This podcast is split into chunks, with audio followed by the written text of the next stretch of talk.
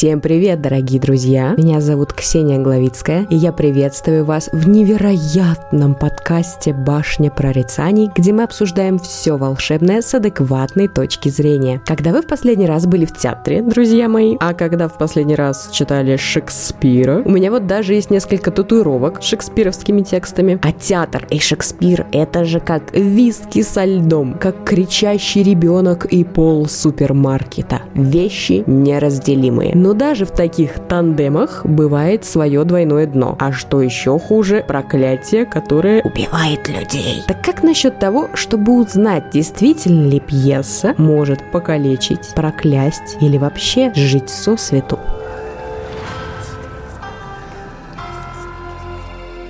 Не новость, что актеры, особенно театральные, весьма суеверные люди. Многие из вас наверняка слышали о том, что нельзя ронять сценарий, кто-то боится сниматься в гробу, а за сценой нельзя грызть семечки или свистеть. И хоть у всех этих предрассудков есть предыстория, которая все объясняет, меньше верить в них не стали. Но, наверное, самое известное мировое театральное суеверие связано со словом «Макбет», которое не следует, кроме как во время самого представления, произносить произносить в театре. На самом деле это опасение настолько глубоко укоренилось, что в британском языке жестов даже нет знака, символа для слова «Макбет». Чтобы обойти эту смертельную проблему, актеры называют Макбета шотландской пьесой или пьесой Барда. Читали вы шекспировского Макбета или нет, вы наверняка слышали о знаменитом проклятии этой пьесы. А если нет, то я сейчас вам все расскажу. По легенде, не только название Макбета нельзя произносить, но и цитаты из него, опять же, за исключением исключением репетиции или самого спектакля. Итак, «Макбет» — это пьеса, которую написал Уильям Шекспир в 1606 году и которая была поставлена чуть позже, точный год неизвестен. Шекспир закончил ее спустя три года после смерти королевы Елизаветы и вступления на престол сына, казненной шотландской королевы Мария Стюарт, Якова I. В двух словах, это пьеса про жажду власти в контексте того времени, и произведение построено на базе сюжета из реальной шотландской истории. И, по сути, являлось и художественным, и политическим высказыванием. Плюс необходимо было развивать шотландскую тему и подчеркнуть историческую дружбу Англии и Шотландии.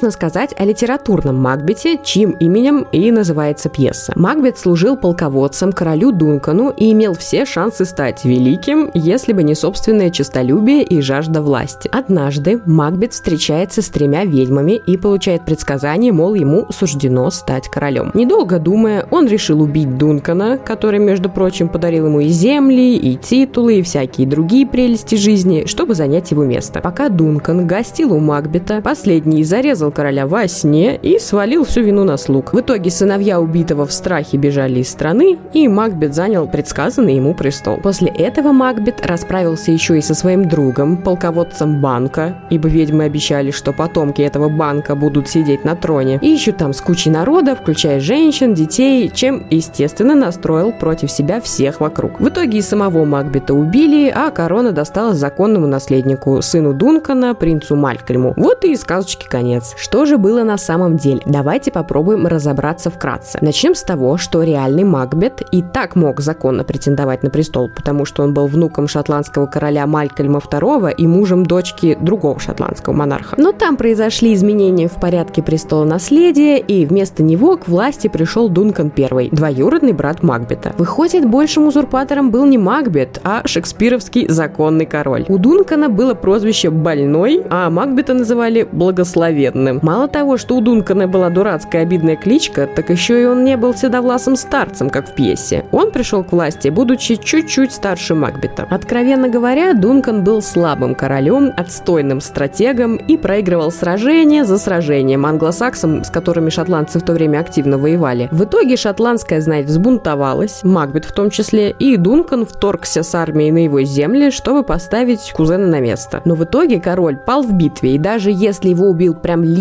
Макбет, то это все равно была победа в честном бою, а вовсе не предательское убийство под покровом ночи. Да и тот самый полководец Банка, который у Шекспира не имеет к смерти Дункана никакого отношения, был ближайшим сподвижником Макбета и принимал непосредственное участие на его пути к власти. Макбет стал королем и правил 17 лет, пока его не сверг сын Дункана, будущий король Малькольм III. По всем документам Макбет правил мастерски, помогал распространению христианства, издавал гуманные законы, в том числе защищавшие женщин и сирот, даровал дочерям шотландцев те же права наследования, что и были у сыновей. Макбет даже однажды, кстати, единственный из всех шотландских королей, отправился на полугодовое паломничество в Рим, чтобы наладить отношения с тогдашним папой римским. Там он, цитата, «разбрасывал монеты, как зерно». Выходит, страна при нем не бедствовала. А то, что за месяцы отсутствия Макбета никто не захотел вдруг узурпировать престол, говорит о том, что шотландцы вполне были всем довольны. И поскольку вовсе не потомки Макбета в итоге правили скотами и бритами, описывать его хорошим парнем Шекспиру было тупо невыгодно. Плюс Шекспир обеляет того самого полководца Банка, а все потому, что его потомком был тогдашний король Яков I, который правил сразу Англией и Шотландией. Отсюда и предсказание ведьм о том, что Банка родит королей. И ни слова о том, что Банка повинен в смерти короля Дункана не меньше самого Макбета. Ну вот с сюжетом разобрались. Так почему же обычная историческая пьеса считается проклятой и окружена морем суеверий? Считается, что Макбет был вообще проклят с самого начала. И это проклятие получило название «Проклятие Макбета», которое уже стало именем нарицательным. По слухам, проблемы начались уже во время самой первой постановки. О них мы поговорим чуть позже. С тех пор произошло много трагических событий и несчастных случаев, еще больше подогревающих тему с проклятием Макбета. Но в чем же дело?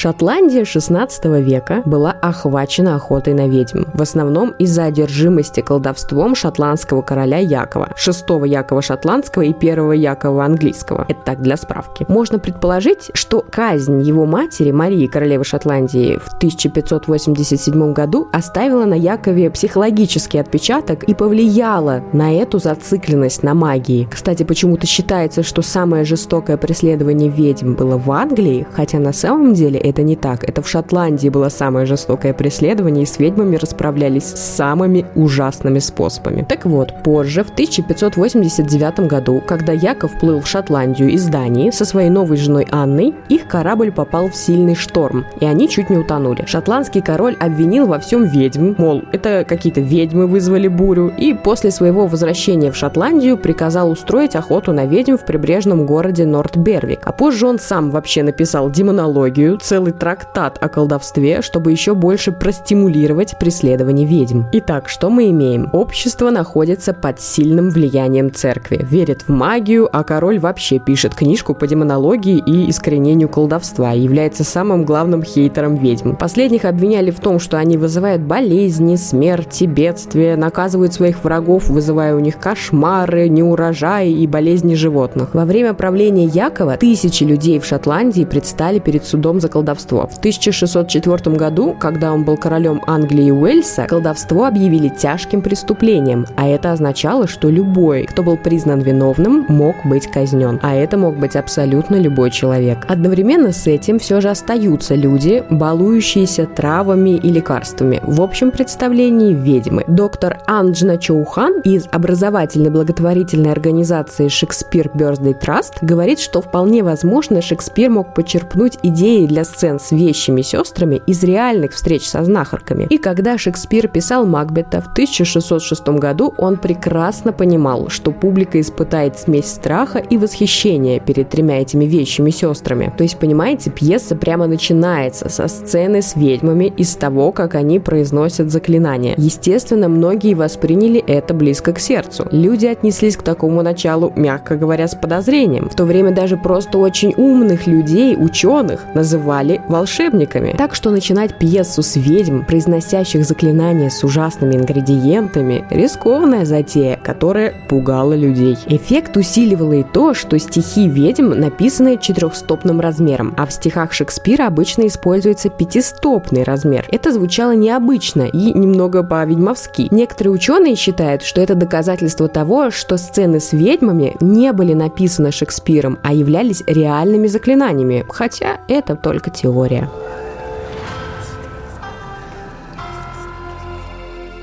Как я уже говорила, согласно легенде, Макбет был проклят с самого начала. Якобы местный шабаш ведьм возражал против того, чтобы Шекспир использовал настоящие заклинания, поэтому они наложили проклятие на пьесу. Другая легенда гласит, что уже первое представление пьесы, которое состоялось около 1606 года, обернулось катастрофой. Мальчик-актер, игравший леди Макбет, скоропостижно скончался, поэтому роль пришлось взять на себя самому Шекспиру. Как мы уже поняли, Шекспир намеревался польстить королю королю Якову этой пьесы, и вся эта тема с крутой репрезентацией его предков и все такое. Но что-то Якову пьеса совсем не понравилась. Там и кровопролитие, и изображение насилия, и его любимые ведьмы. Короче, Макбет он запретил. Тут сразу сделаем ремарку и поясним за несчастного мальчика, который играл леди Макбет. Позже, в 19 веке, Макбет был особенно популярен, и некоторым критикам он вообще надоел. Одним из таких критиков, которым надоел Макбет, был Макс Бирбом, карикатурист по совместительству. Он-то и сочинил историю о том, что актер, игравший леди Макбет в первой постановке, умер. Это была пародия на то, как ученые собирают свидетельства того периода. Ну, на авось. Но все в это поверили, и вот тут и начался миф о невезении. Но продолжим наблюдать череду макбетовских несчастий. После запрета пьеса была переписана в менее жестком ключе и поставлена заново в 1703 году. Но во время показа пьесы разразился самый сильный шторм в истории Англии. Было разрушено несколько поселков, и городов, убито полторы тысячи матросов. В итоге первоначальный текст пьесы был быстренько восстановлен перед тем, как пьеса была поставлена снова. Знаете, от греха подальше. Инцидентов в конве проклятия Макбета было очень много. Самые длинные списки включают 20 или 30 трагических случаев, связанных с Макбетом. Абсолютно все обсудить просто невозможно. Поэтому пойдем по хронологии самых запоминающихся. Следите за руками. В 1672 году актер, игравший Макбета в Амстердаме, совершил на сцене настоящее убийство. Вместо реквизита использовалось настоящее оружие, и актер, играющий Дункана, тоже умер в заправду. Дальше, в 1849 году, происходят знаменитые беспорядки на Астер Плейс в Нью-Йорке. Они были спровоцированы соперничеством между американским актером Эдвином Форестом и английским актером Уильямом Чарльзом Макриди. И Форест, и Макриди в то время играли Макбета в разных постановках. В тот год Макриди гастролировал по Америке в составе Макбета, а в Америке же был свой популярный Макбет Форест. И когда Макриди пошел выступать в оперном театре Астер в Нью-Йорке, откуда ни возьмись появились поклонники Фореста, и спектакль пришлось тщательно охранять. И когда Макриди вышел на сцену, вспыхнули беспорядки. Солдаты стреляли по толпе. Погибло около 20 человек, и более сотни человек было ранено. Но с другой стороны, есть теория, что эта стычка никакого отношения ни к фанатам, ни к Макбету не имела. Дело в том, что в течение многих лет лет между местными работягами, по большей части ирландскими иммигрантами, и представителями высшего класса, англофилами, отношения были очень напряженными, и кровавые инциденты возникали не раз. В тот год ситуация в очередной раз обострилась, и Национальная гвардия была на готове еще за несколько дней до начала беспорядков на премьере Макбета. Ирландские и американские рабочие планировали выразить свое недовольство, испортив тем самым премьеру спектакля с участием любимца нью-йоркских богачей и забросали театр камнями, пытались даже его сжечь, после чего началась стрельба. Изначально Астер Плейс задумывался как театр именно для состоятельной публики, богачей, аристократов. И когда Форест, восходящая звезда американского театра, особенно любимой бедной публикой, назначил премьеру Макбета на тот же вечер, что и Макриди, это была как бы пощечина конкуренту, любимому нью-йоркской элитой. Идем дальше. В 1882 году один из актеров случайно ударил другого ножом в грудь в ночь закрытия спектакля. Бедняк бедняга не погиб, но получил значительные травмы. В 1928 году во время репетиции на актеров Королевского придворного театра упала декорация, серьезно ранив некоторых из актеров, а в выходные перед открытием в раздевалке вспыхнул пожар. Один из самых ярких несчастных эпизодов произошел в 1937 году. Тогда актерский состав, который готовился к спектаклю в Old Week, столкнулся с настоящей трагедией. Сначала театральный менеджер Лилиан Бейлис умерла от сердечного приступа в ночь на генеральную репетицию постановки с Лоуренсом Оливье в главной роли, который играл Макбета. Потом Оливье чуть не теряет голос из-за простуды незадолго до премьеры, из-за чего спектакль пришлось отложить. Но когда он все же состоялся, Оливье чуть не пришибло 11-килограммовый гирей. Плюс ко всему режиссер и один из актеров попали в автомобильную аварию по дороге в театр, а собака, принадлежавшая ранее скончавшейся Лилиан Бейлис, была сбита машиной через несколько дней после этой автомобильной аварии. В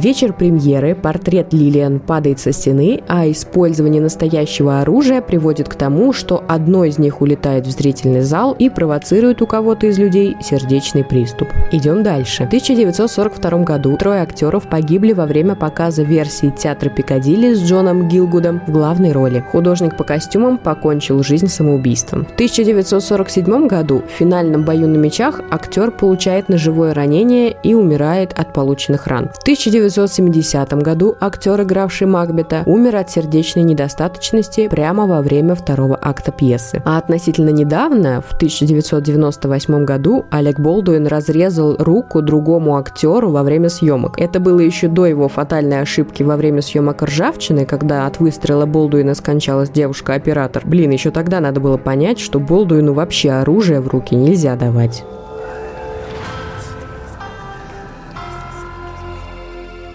На самом деле можно попытаться найти всем этим несчастьям реальную причину. Во-первых, пьеса ставится уже 400 лет. Это всегда была одна из самых популярных пьес Шекспира, а это имеет значение для статистики. Чем больше выступлений, тем статистически более вероятно, что что-то пойдет не так. Во-вторых, боевые сцены. В частности, сложный бой на мечах между Макбетом и Макдуфом. Пьесу, возможно, просто опаснее ставить. Плюс долгое время на сцене использовалось настоящее, опасное, острое оружие. Но, несмотря на все эти аргументы, актеры все же стараются придерживаться строгих правил относительно Макбета. Нарушить табу значит спровоцировать ужасные вещи и рисковать. Например, у Дэвида Белвуда, сотрудника шекспировского глобуса, ну, восстановленного шекспировского глобуса, есть одна такая история. Он рассказывает, что тогда был танцором в туре, когда его школьный друг умер. Чтобы подбодрить Дэвида, друг-скрипач купил ему полное собрание сочинений Шекспира. Приятели рассматривали книжку, как одна подруга вдруг сказала, что изучала Макбета Макбета в школе. Дэвид сообщил ей, что произносить Макбет к несчастью, и пошутил, что теперь должен заставить ее выйти на улицу, трижды повернуться и плюнуть на пол, ну, чтобы якобы противостоять проклятию. Но в том же ночном представлении, в тот же день, у скрипача самопроизвольно порвались две струны, одна женщина упала со сцены, а другая протанцевала прямо в стену и потеряла сознание. Дэвид тогда еще не раз напоминал своей подруге, что одно слово в театре точно больше никогда не стоит произносить.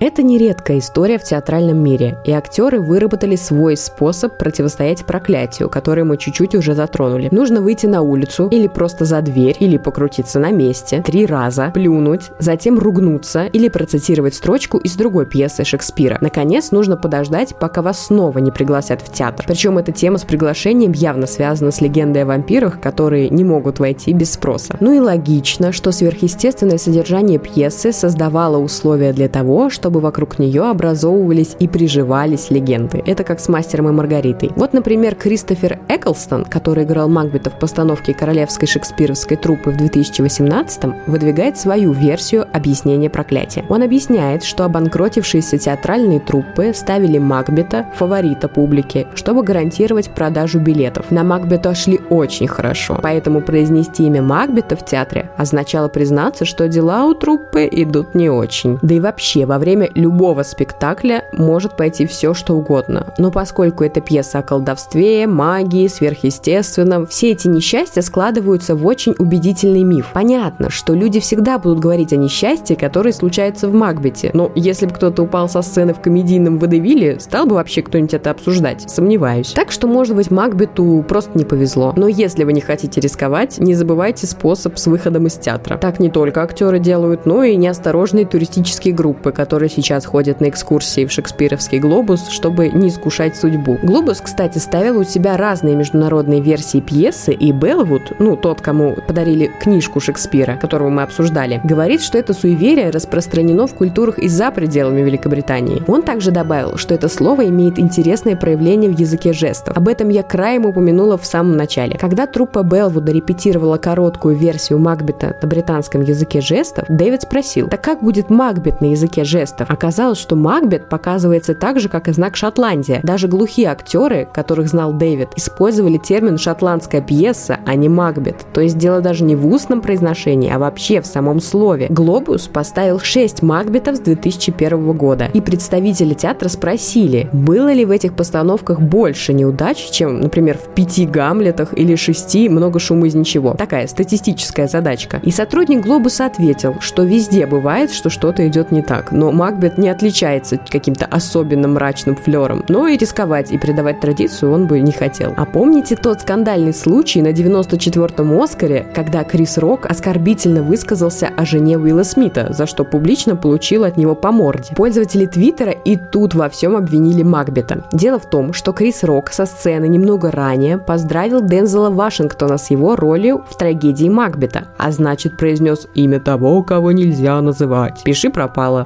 Держи имя Макбета подальше от своего гребаного рта, написал один из пользователей Твиттера, перефразируя цитату Уилла Смита. После этой пощечины на той же неделе появилась новость о том, что у постановки Макбета на Бродвее с Дэниелом Крейгом в главной роли самого убийцы королей отменилось предварительное выступление за несколько мгновений до открытия занавеса. У одного из актеров оказался положительный результат на ковид. На следующий день сам Крейг заболевает вирусом, как и третий актерский состав. В итоге шоу закрывается до премьеры после того, как у них тупо закончились дублеры. В сумме они задержались с премьерой на 10 дней. Но, с другой стороны, в то время многие постановки закрывались из-за короны, и Макбет в этом случае совсем не исключение.